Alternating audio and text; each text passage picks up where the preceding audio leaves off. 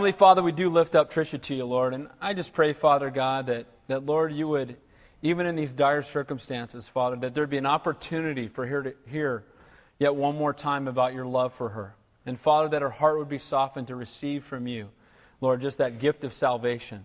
And Father, I pray for Bill and Michelle as they're away that you would comfort them and strengthen them as well, Lord, and give them the peace that surpasses all understanding, not the peace that comes from understanding. Lord, I also pray for our time in the Word tonight. You truly would be our teacher. Father, may each one of us just be receptive and ready for what you want to minister to each one of our hearts. So, Father, we love you and we praise you, Lord, and we just ask that you would move in a mighty and a powerful way among us. In Jesus' name we pray. All God's people said, Amen. Amen. Now, last week we looked at the seven feasts in Leviticus chapter 23, and we talked about how it was the clear picture of prophecy. How each one of the feasts in the Old Testament was pointing to a coming event to them. 1500 years before Christ came to earth, the first four feasts, and I'm going to give you a little quiz here to see who's paying attention last week. The first four feasts were all pro- prophetic truths that were fulfilled by Christ when he came to earth. The first feast was Passover. What did Passover point to? The cross. Very good.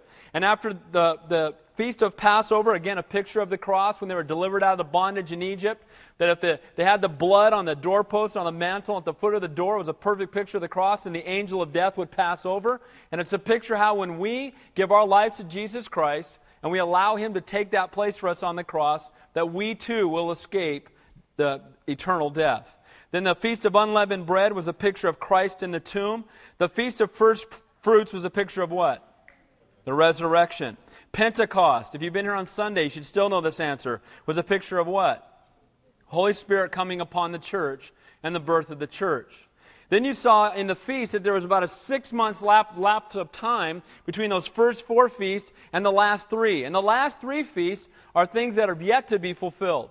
They're things that are pointing to when Christ comes back. And the first of those feasts was called the Feast of Trumpets. And that points to what? Rapture of the church. When Christ is going to call us up and we're going to be out of here. If you guys have been paying any attention to those books left behind series, not the most scripturally accurate things in the world, but the reality is that when the Lord, when the time is up, He's going to snatch the church out of here. And there's going to be seven years of tribulation on this earth like the world has never seen. We think there's wicked and evil now. Imagine taking the Holy Spirit out of this place. It's going to be unreal. Praise God, we're not going to be here. Then at the end of that seven year period, there will be a millennial kingdom, a thousand year reign. Now, the Day of Atonement was the next feast, and that was a picture of the tribulation, and during that time, many of the, the Jews will come to know Christ. And then lastly, the Feast of Tabernacles. So, Passover points to the cross, unleavened bread points to the tomb. The Feast of First Fruits points to the resurrection. Pentecost points to the coming of the Holy Spirit. The Feast of Trumpets pointed to the rapture. The uh, Day of Atonement pointed to the tribulation. And lastly, the Feast of Tabernacles pointed to the millennial kingdom. Now, in chapter 23, we looked at special days of rejoicing when they were looking back and commemorating what God had already done and at the same time looking forward to prophetic truth. Next week, we're going to look at special years of refreshing, the year of Jubilee. Some of you have heard of that, or sabbatical years. But tonight, in between those two chapters, we look at responsibilities that God gives to his people. The first one is, is there to bring and prepare the holy oil. And we'll talk about the significance of that. They're also to provide the holy bread. And then lastly, they're to protect the holy name of our Savior. As God's people today, every one of us in this room, if you've given your life to Jesus Christ, you've been justified. And the word justified means, easy way to remember it, just as if you never sinned. Justified. And you know what? You're born again, you're going to heaven, you're a new creation in Christ. But God's not through with you. And as we talked about on Sunday, Christianity is not a parking lot, it's a launching pad. Amen? Christ didn't save you to park you in a garage somewhere and leave you there until he comes back. He saved you that he might use you for his kingdom. And so we're going to see tonight part of that sanctification process, how God is setting us apart and using us for His glory. He saved us. We're going to heaven, that's for sure. Our names are written in the Lamb's Book of Life. We're heaven bound, as DC Talk would say, and we have that promise, but God's not through with us. He wants to continue that sanctification process until we are ultimately glorified when we get to heaven. So, we're to live holy and sanctified lives, sanctified in our worship, in our giving, and in our magnifying of His name. So let's take a look, beginning in verse 1 of chapter 24. At first, the preparing of the holy oil. Now, these are things that we saw all the way back in Exodus, and we see again here tonight. but we're going to see just the application that comes from each one of them. Let's begin in verse 1. Then the Lord spoke to Moses, saying, Command the children of Israel that they bring to you pure oil of pressed olives for the light, to make the lamps burn continually. Now, those of you here in Exodus, you'll remember that in the tabernacle being built, that there were certain furnishings inside the holy place. And one of them was called the golden lampstand. It's called, the, the Jews call it a menorah today. That's kind of their symbol for Judaism. It had seven stems in it, which is the number of completeness or perfection. And the golden lampstand is a picture of whom? Of Jesus Christ, because he is the light of the world. Those of you here remember that. So they were, the, the priest, one of his jobs was to make sure that that lamp never went out. It was to never cease burning. And what they used was oil. And they would take this oil and put it in the lamp, and the priest's job was to make sure the wick stayed lit and to make sure the oil remained in the lamp, that the light would never go out. A picture again that Jesus Christ is the light of the world, a light that will never be extinguished. Amen? He always has been, He always will be God, and nobody can, can turn down or turn out that light. So this was providing light for the priest, and again, a picture of Jesus Christ being the light of the world. In John chapter 8, Jesus spoke and said, I am the light of the world. He who follows me shall not walk in darkness, but have the light of life. We also know the Bible says that in Matthew chapter 5 that you and I are the light of the world too. He's the light of the world, and we are lights of the world. The Bible says that we're not to take our light and hide it under a bushel. Amen? We're supposed to set it out so that everybody can see it. And so he is the light of the world, and this golden lampstand, the priest was the one to make sure that light stayed lit and that it never went out. And so the people had a part in that. And what part did they play? And it's interesting also that that's not the last time we see lampstands, by the way. Where else do we see them? In book of Revelation. It says that Jesus walks among the seven golden lampstands. And those golden lampstands are pictures of what? The church. And so that light must stay lit, a picture of Christ being the light of the world, but also a picture of us as the church, that we too must continue to be glowing in the dark.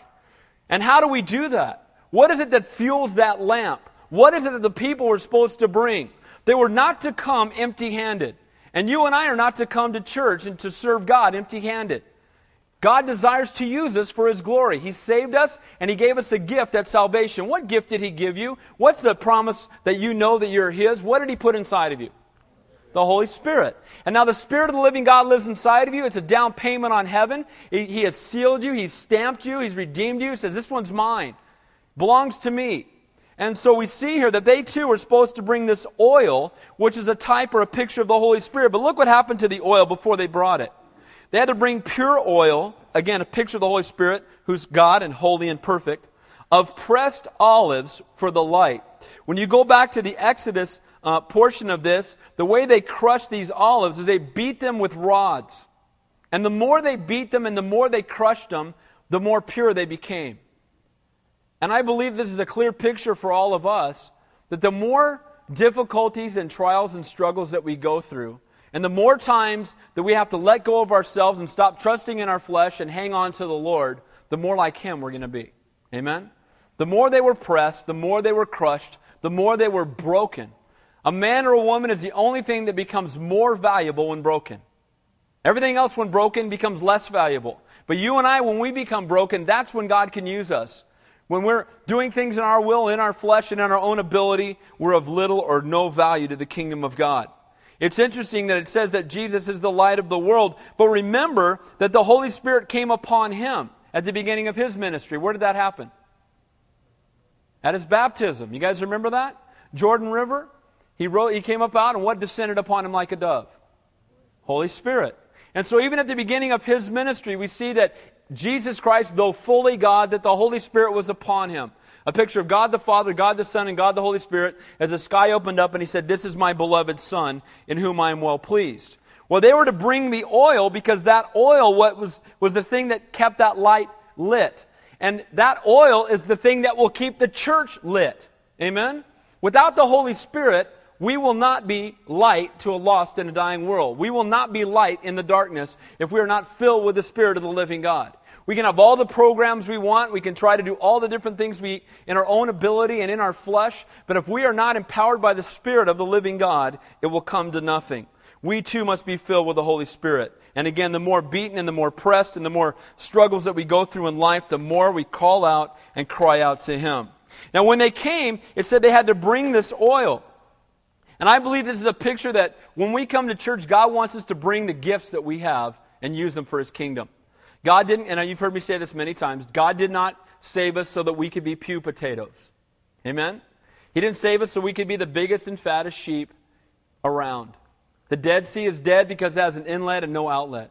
Christians are dead in their walk because so often they get fed, but they don't ever minister to anybody else. They're not making disciples. They're not fulfilling the Great Commission.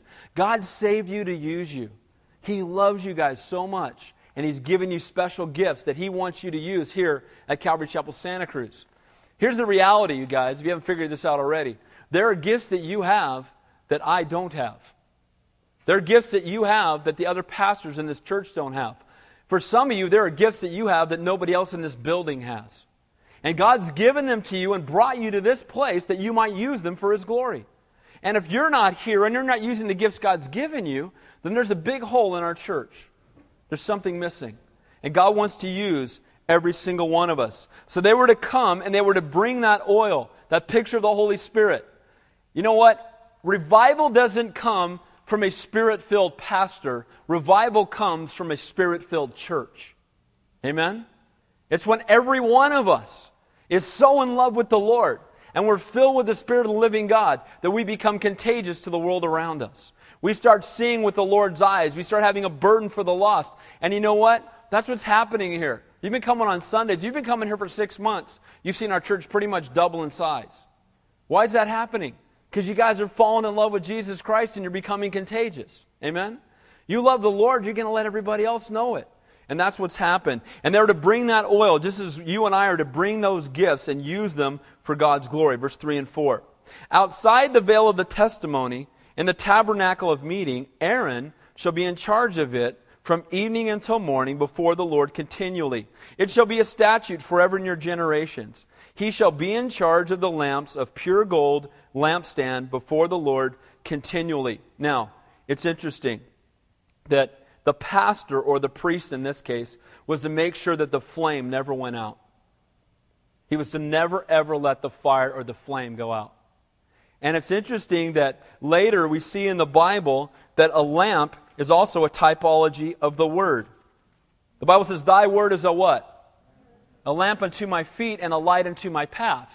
And the pastor, or the priest in this case, but the pastor's job was to make sure that the fire never went out that they're never they weren't lighting anything else to, to illuminate it but it was being that golden lampstand remained lit. And that's what god has called me to do is to make sure that the word of god never ceases to be taught from this place. Amen? And i promise you before almighty god that's not going to change. It's faith comes by hearing and hearing by word of god not the words of dave. Amen? I don't know what people teach that don't teach the bible. This is the greatest book ever written. Amen 66 books written by 40 authors on three continents and three languages over 1,500 years with one central theme and no contradictions. And how's that possible? Because God wrote it. Amen? And you know what? People got, I, I got enough time studying this one right here to be tooling around in anything else that a man wrote. God's word is sufficient for everything that we need. And so the pastor or the priest's job is to make sure that that light never went out and that the oil was brought by the people a picture again of the Holy Spirit and you bringing the gifts that God's given you. And the pastor's job, or the priest's job in this case, was to make sure that the Word of God, that light stayed lit and that it never, ever went out. The illumination was dependent upon the congregation bringing their gift. If they didn't bring it, then the light would go out. But Jesus, again, is a, is a type of the Word, just, or is the Word, just as the lamp is a type of the Word. Ministering the Word of God, not the opinions of men. Again, the priest was to prepare the lampstand, the people were to bring the oil. The pastor was to deliver the word, and it could only happen and only be received by you if you come in with the Holy Spirit in your life. Why is it you can share your faith with some people and they just don't get it? Is the gospel difficult to understand? No way. You are a sinner in need of a Savior. God so loved you, He sent His Son to die in your place so you might have eternal life. He took all your sin upon himself. He proved himself to be God. On the third day, he rose from the dead. He's now in heaven, seated at the right hand of the Father, making intercession for you. And he's coming back to take those home who cry out and make him Savior. Is that hard to understand? But the sad part is that without the Spirit of the living God within us, we cannot understand God's Word. And that's why it says the congregation came and brought the oil. They had the Spirit within them. And the pastor was the one that kept the lamp lit and delivered to them the Word of God. When you come to church, come not only to receive, though that's important, but also come to minister to others, to give the gifts that God's given you, to be a conduit for the Holy Spirit. Again, you have gifts that other people here don't have. So the first responsibility was preparing of the holy oil. And again, bringing those gifts, bringing them here, being filled with the Spirit of the living God, showing up at church and being ready for God not only to minister to you, but to minister through you. You know what I love? I love on Sunday morning when I look out and I see people praying with each other all over this place. An hour and a half after church is over, people are still hanging out, ministering to each other. That's what a family should do. Amen? That's what a church is all about. Holding up each other's hands, encouraging other, each other in our walk.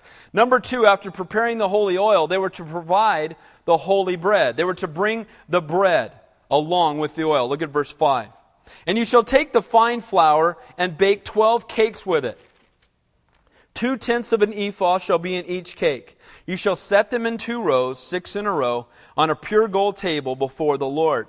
Well, if you were here again, we were teaching through Exodus. There are 12 loaves. Each loaf represents what? One of the tribes of Israel. And it was put on what was called the table of showbread, and it was in the presence of God all the time. It was right across, the golden lampstand was here, and the table of showbread was here. The Holy of Holies was right here, with the altar of incense in front of it and they were in the presence of God. God's presence continually. It was a picture that God was watching over the 12 tribes of Israel, that He never took His eyes off of them. Do you know that God never takes His eyes off of you? Do you know that He loves you so much that He's numbered the hairs in your head? Do you know that you are His treasured possession? You know how you determine the value of something? What somebody's willing to pay for it. What was paid for you? Almighty God came to earth and died that you might have eternal life. We have a loving and a gracious and a merciful God. And this table of showbread pictures three things to me. Number one, the fact that we need to be in God's presence, in a place of fellowship, in a place of intimacy with Him as well. Gathering together as the church, but also having that intimate time with Him. Don't answer, but just think to yourself when was the last time you spent time alone with the Lord? And I don't mean a minute and a half. When was the last time you spent a half an hour or 45 minutes just you and the Lord in prayer, in the Word, not with the radio or the TV on, you know, not distracted by anything else, but just hanging out with Him? This table of showbread is a picture of the fact of being in the presence of Almighty God, being in fellowship with other believers, but also being near and dear to Him. Pictures that fellowship that we are to have. Verse 7. And you shall put pure frankincense on each row that it may be on the bread for a memorial, an offering made by fire to the Lord. Every Sabbath you shall set it in order before the Lord continually, being taken from the children of Israel by an everlasting covenant. So they brought this bread, and it was, also, it was not only a picture of, of a time of fellowship and a time of intimacy with God, but it's also a picture of prayer. Frankincense was what? Does anybody remember? It's like a perfume. It was a resin that they would burn and they burned it. It had a sweet aroma. And it was a gift that was given to Jesus at his birth. You guys remember that? Gold and frankincense and myrrh. And this bread with frankincense on it, that was the sweet aroma and presence of Almighty God. Who's the bread of life? Jesus Christ. And Jesus Christ, as our sacrifice, was a sweet aroma to the Father in that he restored sinful man back to holy God. And so this table of showbread was a picture of, of, of, fellowship, a picture of intimacy, but it was also a picture of prayer because the frankincense was poured out upon it. And the fact that Jesus is the manna, the bread of life that came down from heaven. To minister to. Also, what did they use the bread of life for after? They brought the bread in, okay, and they gave it, and it was set on that table, and it sat there for a week. And during that week, it was a picture of being in God's presence, being in, his, being in fellowship with Him, being under His watchful eye. But at the end of those seven days, what did they do with the bread? The priest ate it. That's a picture of the fact that God desires that He would use us to be a source of provision for those who serve in ministry. The people brought the bread, it was set there, and then when they were done, that bread was then taken, and that's how the priest survived. That the priest might full time serve in the temple. And that doesn't happen if the church doesn't give. Amen? Now, as you know, I'm very blessed that for the first time in my life, I'm actually full time at this church since March. After, I don't know, 16, 17 years of doing both, of working full time and also being here at, the, uh, being here at this church or being a, a youth pastor in San Jose or many of the other things that God has allowed me to do. But what I wanted to share with you is this is that, you know, God is, when, when this happens, when we're allowed to come and, and be here full time, when you're faithful to give, it blesses so many people. God wants you to give so that you will be blessed. And when you give, you never give because a man, you know, pushes you into it. You don't give because you feel like someone's twisting your arm. And by the way, if you can't give, come anyway. Amen? The Lord loves you. He wants to see you. He doesn't need your money. Amen? But when you come, you give out of love for Him, not because someone's guilted you into it. But what happens when we give? Look at verse 9. And it shall be for Aaron and his sons that they may eat it in the holy place, for it is most holy to him from the offerings of the Lord made by fire, by a perpetual statute.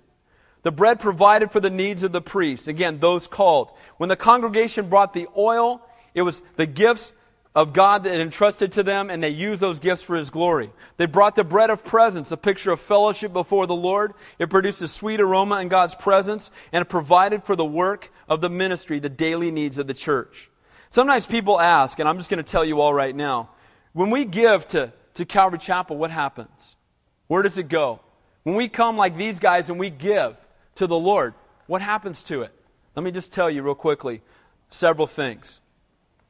And again, you give out of faithfulness to God and obedience to God's word, not for, for any man. First of all, it provides for very simple things like the facilities that we meet in. It provides for this building and the church office, and there's ministry going on seven days a week in our church. It provides for Bibles and tapes that we give away. I've made a, a statement, and I'm going to stand by it until the Lord comes back. We will never charge for God's Word in this church. We'll never charge for a Bible that someone needs. We'll give you one, and we will never charge for tapes. And I don't care how many tapes you want, take them. How can we charge for the gospel? It's a free gift, amen?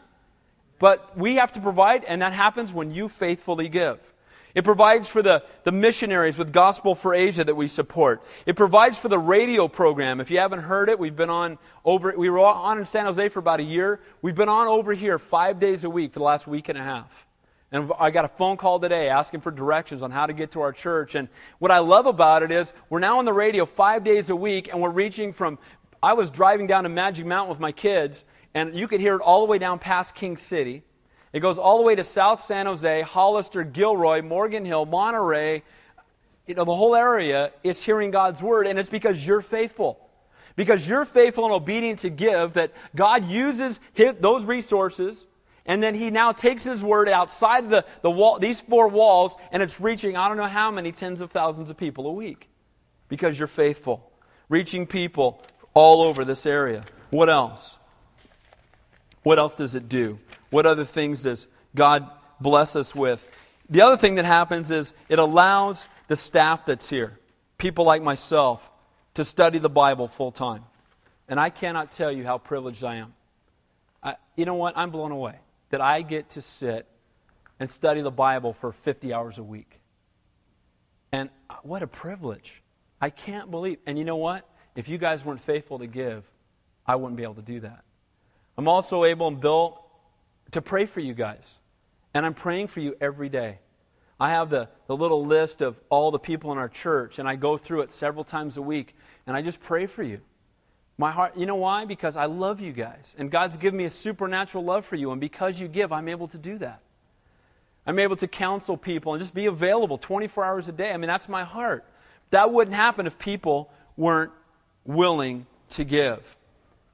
Also provides for the needs of people in our church. There's people in our church that lose jobs and people who don't have food sometimes and there's people who have medical things going on and, and you know what as a church does the lord want us to provide for them absolutely And I want to say this right now. It breaks my heart, and I've been brought to weeping a couple times where I found out that people in our church didn't have any food. And I didn't find out about it, and it's been going on for a long time. Please, if, if, you know, don't let pride get in the way, please. And know that we're your family and we love you. Let me ask you a question. If my family needed food, would you give me some? Why would you not let us do that for you? Amen? Amen. and that's what the Lord wants. He wants us to minister to you and give to you and love you. And you guys being faithful to bring the oil and bring the bread allows us to minister to others. And you know what? Here's the good news the, the only thing that we invest in that will outlast this life. Amen? When we give it to the Lord, it's going to outlast this life. Now, we don't give so we can get. God's not a holy Santa Claus up in the sky, and we're not planting seeds of faith. You give him a thousand, he'll give me ten thousand back. That's the wrong focus, and that's not God's highest, and that's not God's heart. Amen? Don't ever give because you feel guilted into it by a man, and don't ever give for any other reason than I love the Lord and I want to. Amen? Lord, I love you and I want to give. And you know what? You guys are being faithful, and because you are, we're able to minister to a lot of people. And praise the Lord for that, because that's the way it ought to be. Now, the next portion here, after the giving of the, the holy oil and the giving of the bread, we now kind of switch gears and we talk about protecting of his holy name. And we're going to look at the penalty for blasphemy. And I want to say something to you. It breaks my heart what has happened with the name of our Lord and our Savior today. It, it just absolutely breaks my heart. It breaks my heart how, even in Christian homes and Christian families, there's been compromise. And I want you to see how God feels about it tonight. And I hope that it will change your heart and it will encourage you to have an even greater uh, reverence for the name of God. Look at verse 10. Now, the son of an Israelite woman, whose father was an Egyptian, went out among the children of Israel, and this Israelite woman's son and a man from Israel fought each other in the camp. Now, right off the bat, it's interesting the, the passage my dad shared, this, shared tonight was on being unequally yoked. And what do we see here in this verse? Trouble's coming, but guess where it starts? You have an Israelite woman married to an Egyptian man. And the problem is that they had left the bondage of Egypt. Amen? They left it behind. Egypt is a type of what? Type of sin of the world. Bondage is a type of sin, Egypt a type of the world, and they've been delivered from the world and they were to flee from it and never to go back to it. And instead, what had happened is some, there, there was a mixed multitude that left out of Egypt. And evidently, you know, some of the, the men came with them, and this woman had married an Egyptian man. And now she has a child that's got a dad who's not an Israelite, an unbelieving father. Now, I do marriage, pre-marriage counseling all the time. And I can just tell you right now that, that people don't like to hear this. But I'm just going to tell you straight up. If, if someone doesn't know God, they're dead in their trespasses and sins. And if you marry somebody like that, you're unequally yoked together, and your marriage is going to have major, major difficulty, especially with children. Mom gets up and tries to drag the kids off the church when God has called the father to be the spiritual leader in the home. Now, mom's trying to be mom and dad to her kids. And now her children start to look at dad and say, Well, why do we have to go to church? Dad's going surfing. I want to go with dad. And before you know it, you've got a family that's torn in the middle. God has called the dad, the father, to be the spiritual leader in the home, to serve his wife, and to, to be the one that sanctifies his home by the washing of the water of the Word of God. And you take a godly dad out of a family, and you've got a mess. And the sad part is that today we we say, well, uh, but he's, he's so cute. But he's got a great job and he just loves me so much. Let me tell you something right now. Here's, here's the first 10 minutes of Pastor Dave's pre marriage counseling. I'll give it to all of you for free right now, okay? It's always free anyway. We don't charge for counseling. Three kinds of love eros, phileo, and agape. Eros love is where we get the word erotic, and it's a selfish love. It's a love that says, What can you do for me? It's the kind of love that a newborn baby has for its mom. A newborn baby doesn't care that mom is tired. Newborn baby at 3 o'clock says, Feed me! and screams until it gets fed, right? Because it's all about me. Now, phileo love is where we get the word Philadelphia, and that's a brotherly love. And then the last form is called agape. And agape love is a selfless love. It's a love that values something outside of itself more than itself. Now, the world can only have eros and phileo. The world cannot have agape love. So if you marry somebody who does not have Jesus Christ, you're marrying somebody that esteems themselves greater than you. You're marrying somebody that cannot have selfless love, a love that cannot come only from the Holy Spirit living within them. And then we wonder why the divorce rate is so high because when we get married, it's all about what can you do for me? And someone, when someone cuter or someone richer comes along, you're done. Because it's all about me. What can you do for me? And the youth group's in here tonight, so I'm just going to tell you guys you know what? I don't believe in dating. Show it to me in the Bible.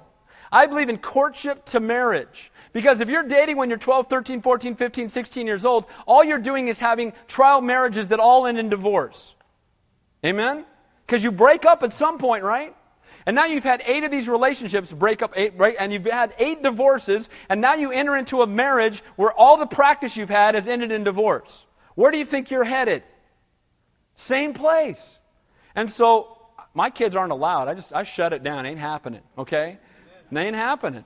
As for me and my house, we will serve the Lord. And the reality is that we see here that this Israelite woman married this Egyptian man and no doubt thought, oh, it's not that big a deal. You know, I mean, he's a nice guy. And guess what? Consequences in her family. Take a look at verse uh, 11. And the Israelites, the Israelite woman's son, this is the, the, the woman with a, a a son with that. Dad is an Egyptian and a mom is an Israelite. Blasphemed the name of the Lord and cursed. Now, where do you think he might have learned that? Supposition on my part, but guess who the Egyptians served? False gods, pagan idols. This kid grew up in a house where dad was a pagan idol worshiper. And how much reverence for God did he learn from his father? Obviously, very little. And now he's old enough and he gets into a battle and a fight, and in the middle of it, he curses the name of God. Now you have to remember that back then they did have reverence for the name of God. When they wrote his name, they would literally go through a cleansing ritual every time they wrote his name. They would go out and have to go through, be cleansed and bathed and do all this stuff to come back in and write his name. They had such reverence for his name, they would never pronounce his name. They would say the name because they didn't want to say his name. They wouldn't put the vowels. They put YHWH for Yahweh. They wouldn't put the vowels in there because they didn't feel they were worthy to, to write his name. And what's interesting is this man cursed his name. How is the response going to be? This young man who grew up in a home where obviously he was not taught to reverence God. Or if he was, he rebelled against his parents. Third commandment is, Thou shalt not take the name of the Lord thy God in vain. We're to reverence his name. The Bible says that the fear of God is the beginning of wisdom. But look what it says here. And so they brought him to Moses. His mother's name was Shelomith, the daughter of Dibri of the tribe of Dan. And they put him in custody that the mind of the Lord might be shown to them.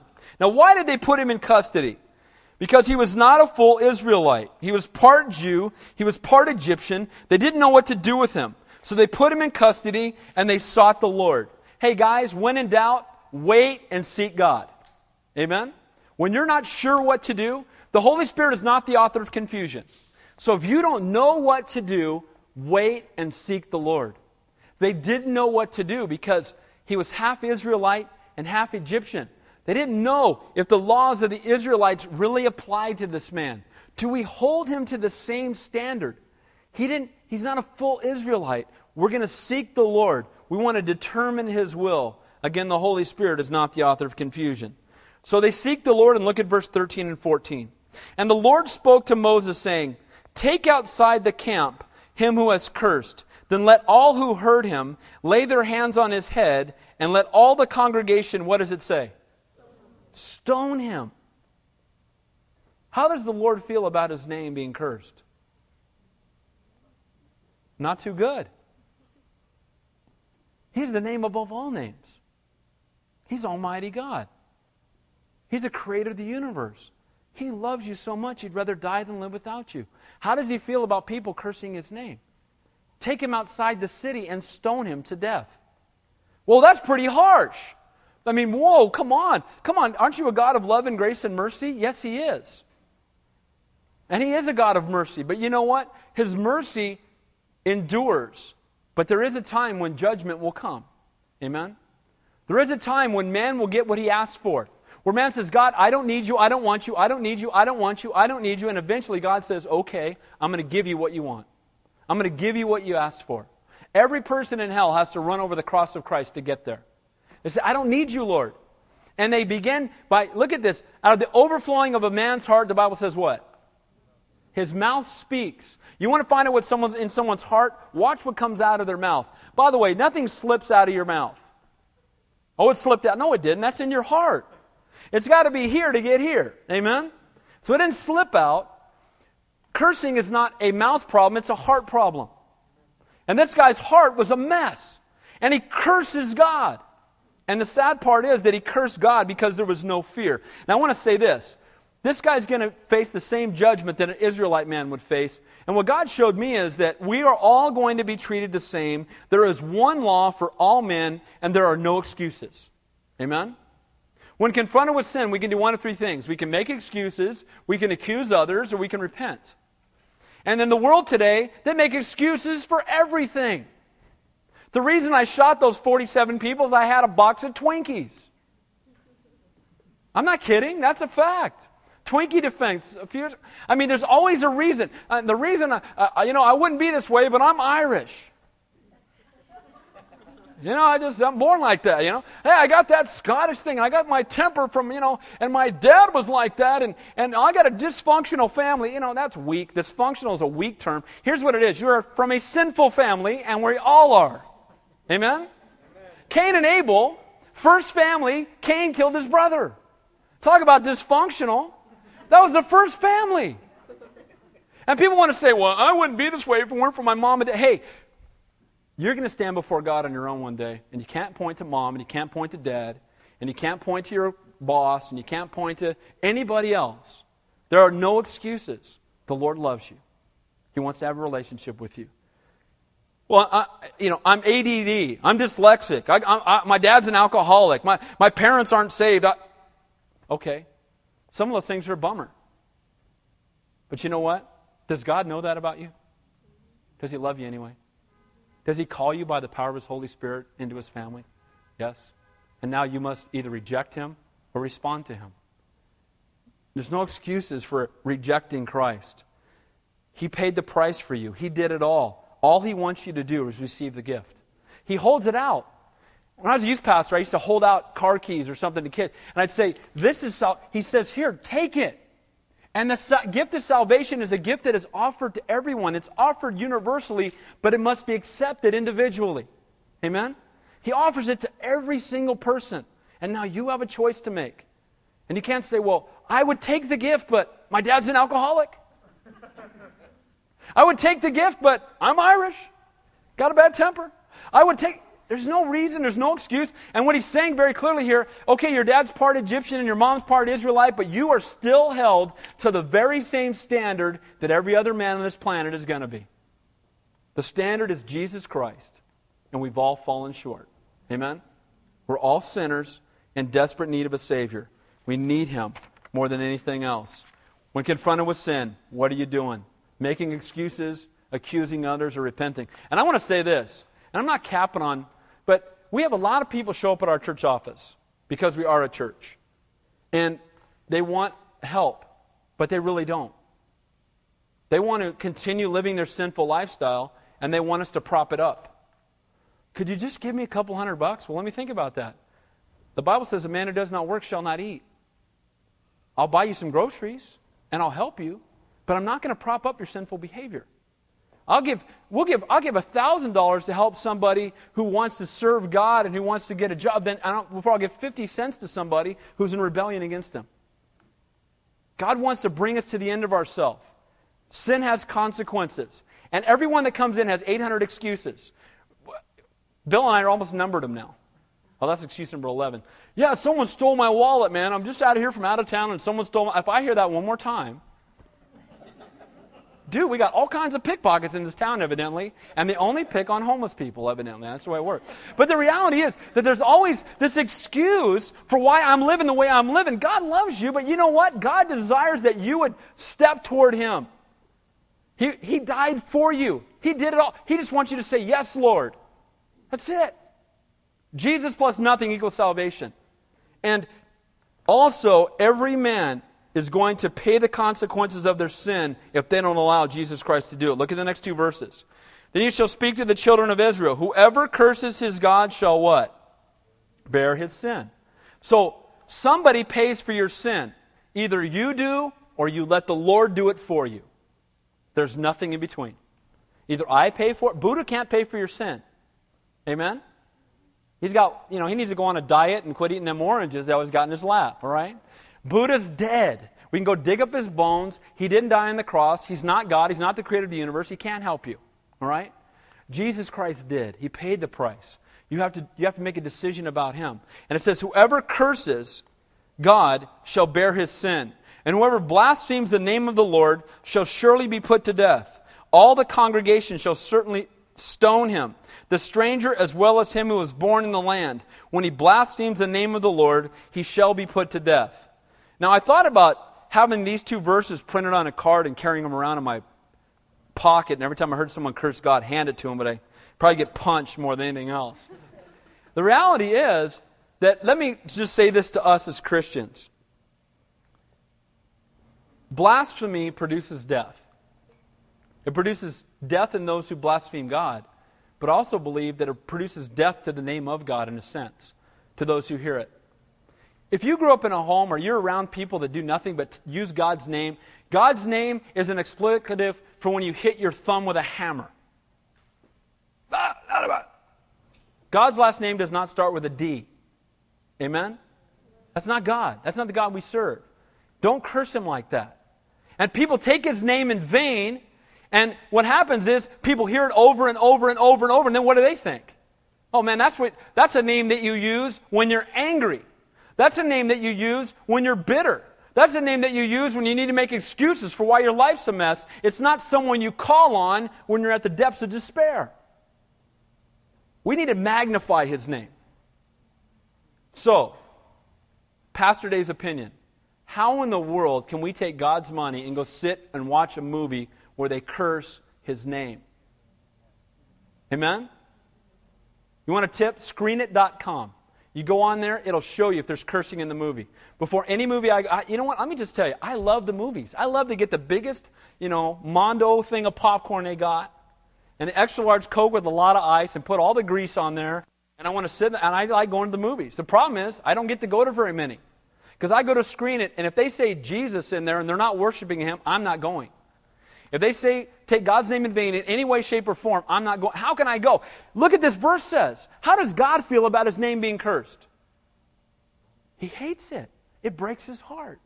You know what? If there was a movie and they were cursing my earthly father, I certainly wouldn't go see that. Amen? If they're mocking my dad and cursing him, I wouldn't. Why in the world would I go to a movie where they do it with my heavenly father? Pastor Dave's opinion. Oh, Pastor Dave, getting, I'm not getting. The reality is, look at the text. You know what? If all Christians would say, dude, you curse God, I ain't going to your movies, maybe somebody would stop cursing him. Maybe they'd say, you know what? We do that, none of the Christians are going to come. There it is. Better stop. Don't take his name in vain. And they take his name in vain and they curse his name. They have no reverence for his name. They don't fear his name. People won't turn to him because they think that his name is nothing more than a cuss word. And it breaks God's heart. He's being cursed on TV, in the movies, in schools, at our workplace, on the street. God doesn't take it lightly, and neither should you and I. They stoned him. Now, this means they took him outside of the city, and the people that heard him cuss put their hand on their head to say, We testify that we heard him.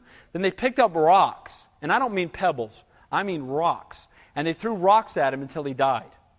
And God told them to do it. How does God feel about his name being cursed? Third commandment Thou shalt not take the name Lord thy God in vain. We're almost done. Verse 17. Whoever kills any man shall surely be put to death.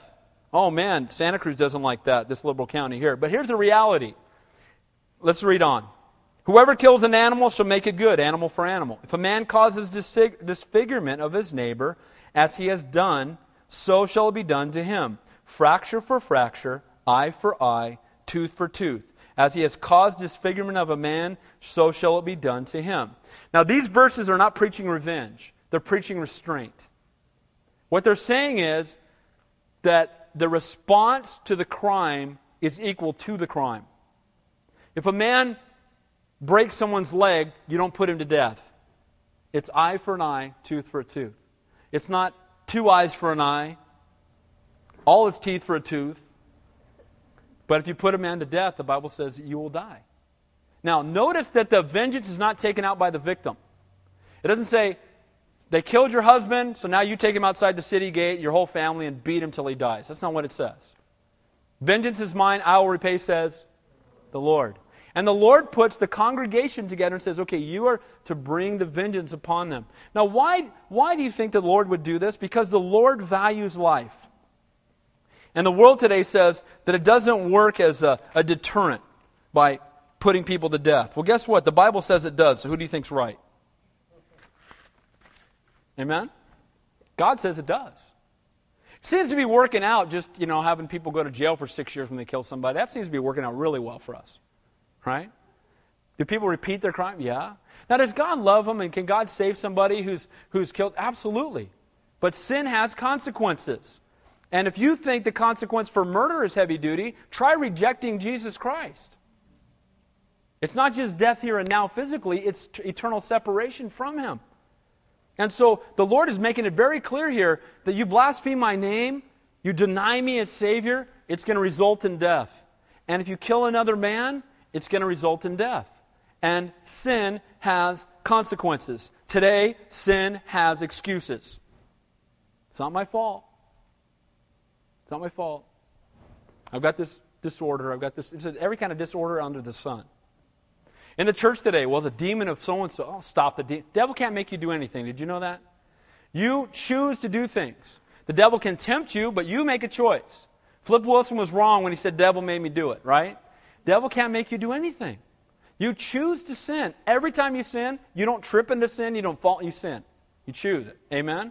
How many of you know that's true? How many of you get warned before you sin? Don't do it. Right? Don't do it, don't do it. Don't, and you just keep going, right? And it gets louder. That, you you just, I'm doing it, right? And then as soon as you do it, if you're walking close to the Lord, what happens? Holy Spirit head slap. Conviction of the Holy Spirit. And you know what? The sign of spiritual maturity is the sign of how long it is between the time you sin and the time you repent. Amen? The closer and closer that gets, the closer you're walking with the Lord. I don't want to be separated from Him because of my sin. How about you? Amen? And so we see here that sin has consequences. Let's finish up verse 21. Whoever kills an animal shall restore it. Whoever kills a man shall be put to death. Again, for the people here in Santa Cruz, God loves animals. The Bible says a righteous man cares for his animal, but animals are not equal to people. Amen? Be a hero, save a whale, save a baby, go to jail. Ever heard that before? People love whales more than babies. The Bible says in the end times men will call good evil and evil good, and that's what we've done. When you start elevating a whale above a baby, you're messed up. You, you are totally messed up. Slaughtering millions of babies, and people will spend millions of dollars to save some whale that came up on a beach that God said it's time for him anyway. Amen? Right? But we'll slaughter babies and not think anything of it. It's a form of birth control. Millions of babies killed. And we don't get it anymore. We've missed it. And it says right here look, if he kills an animal, then you replace it. Give him a new animal. Because animals are not as important as people. A righteous man cares for his animal. We don't abuse our animals, but they don't, they're not equal to people. And neither are trees, by the way. Amen? Trees are not equal with people. Welcome to Santa Cruz. But that's reality. Oh, this, uh, this tree, Mother Earth. No, first, there's no Mother Earth. Okay? My parents had a tree out in front of their house, and they were going I remember people, oh, I can't believe you're cutting down that tree. It's a tree. It's a tree. Let it go. All right? People are dying and going to hell without Jesus, and people are chaining themselves to trees. I don't get it. Verse 22. You shall have the same law for the stranger and one for your own country, for I am the Lord your God.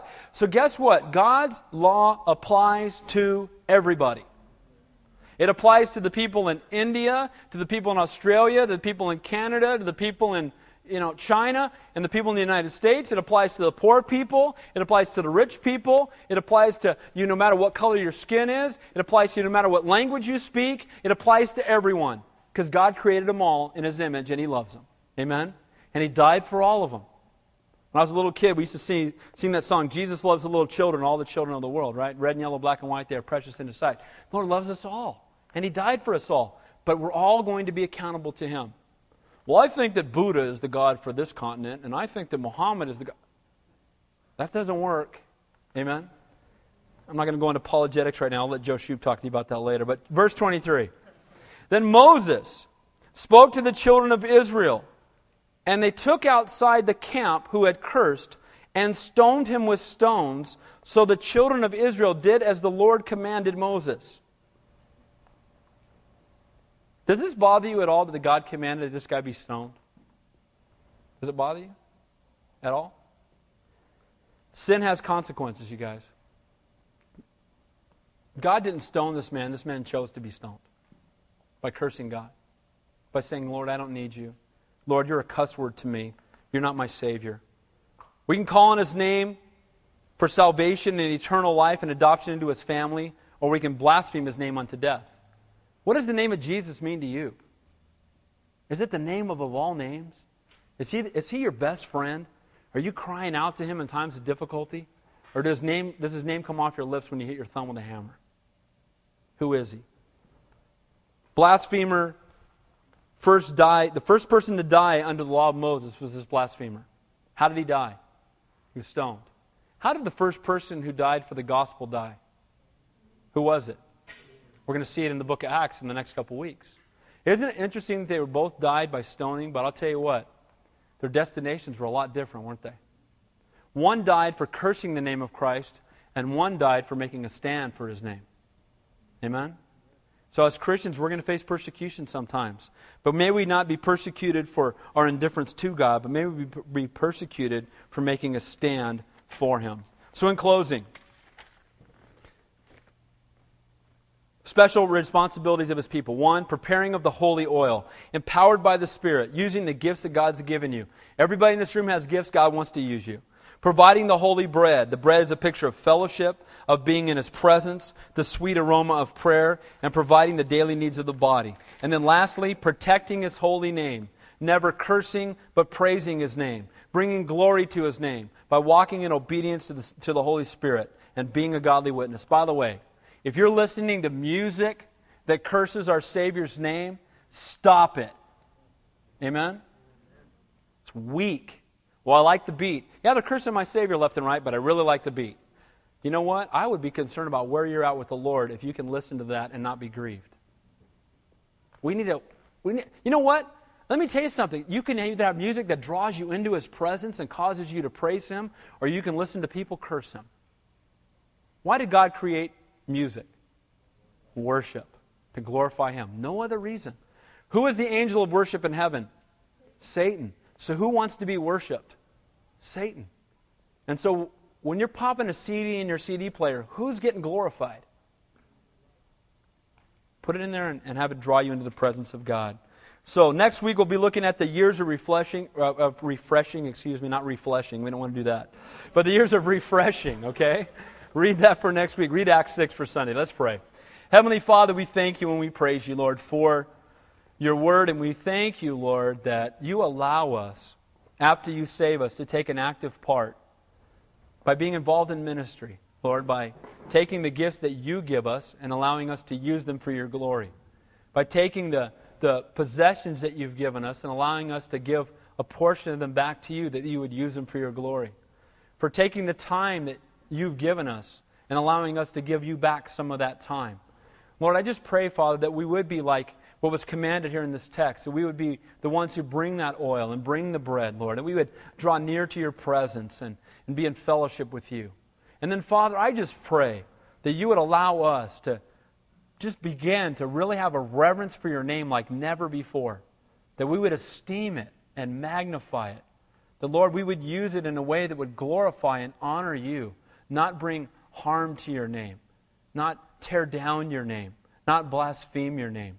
Lord, I pray that we would be convicted, Lord, of if we have things that entertain us that curse your name. That, Father, we would make a stand for you, Lord, because we love you. Lord, I just thank you and praise you for each person who's here. And just help us, Father God, to walk in the fullness of your Spirit because, Lord, everything we've talked about tonight is impossible if we try to do it ourselves. Apart from you, we can do nothing. But we can do all things through Christ who strengthens us. So, Father, we love you and we praise you. In Jesus' name we pray. And all God's people said, let's stand and close a worship song.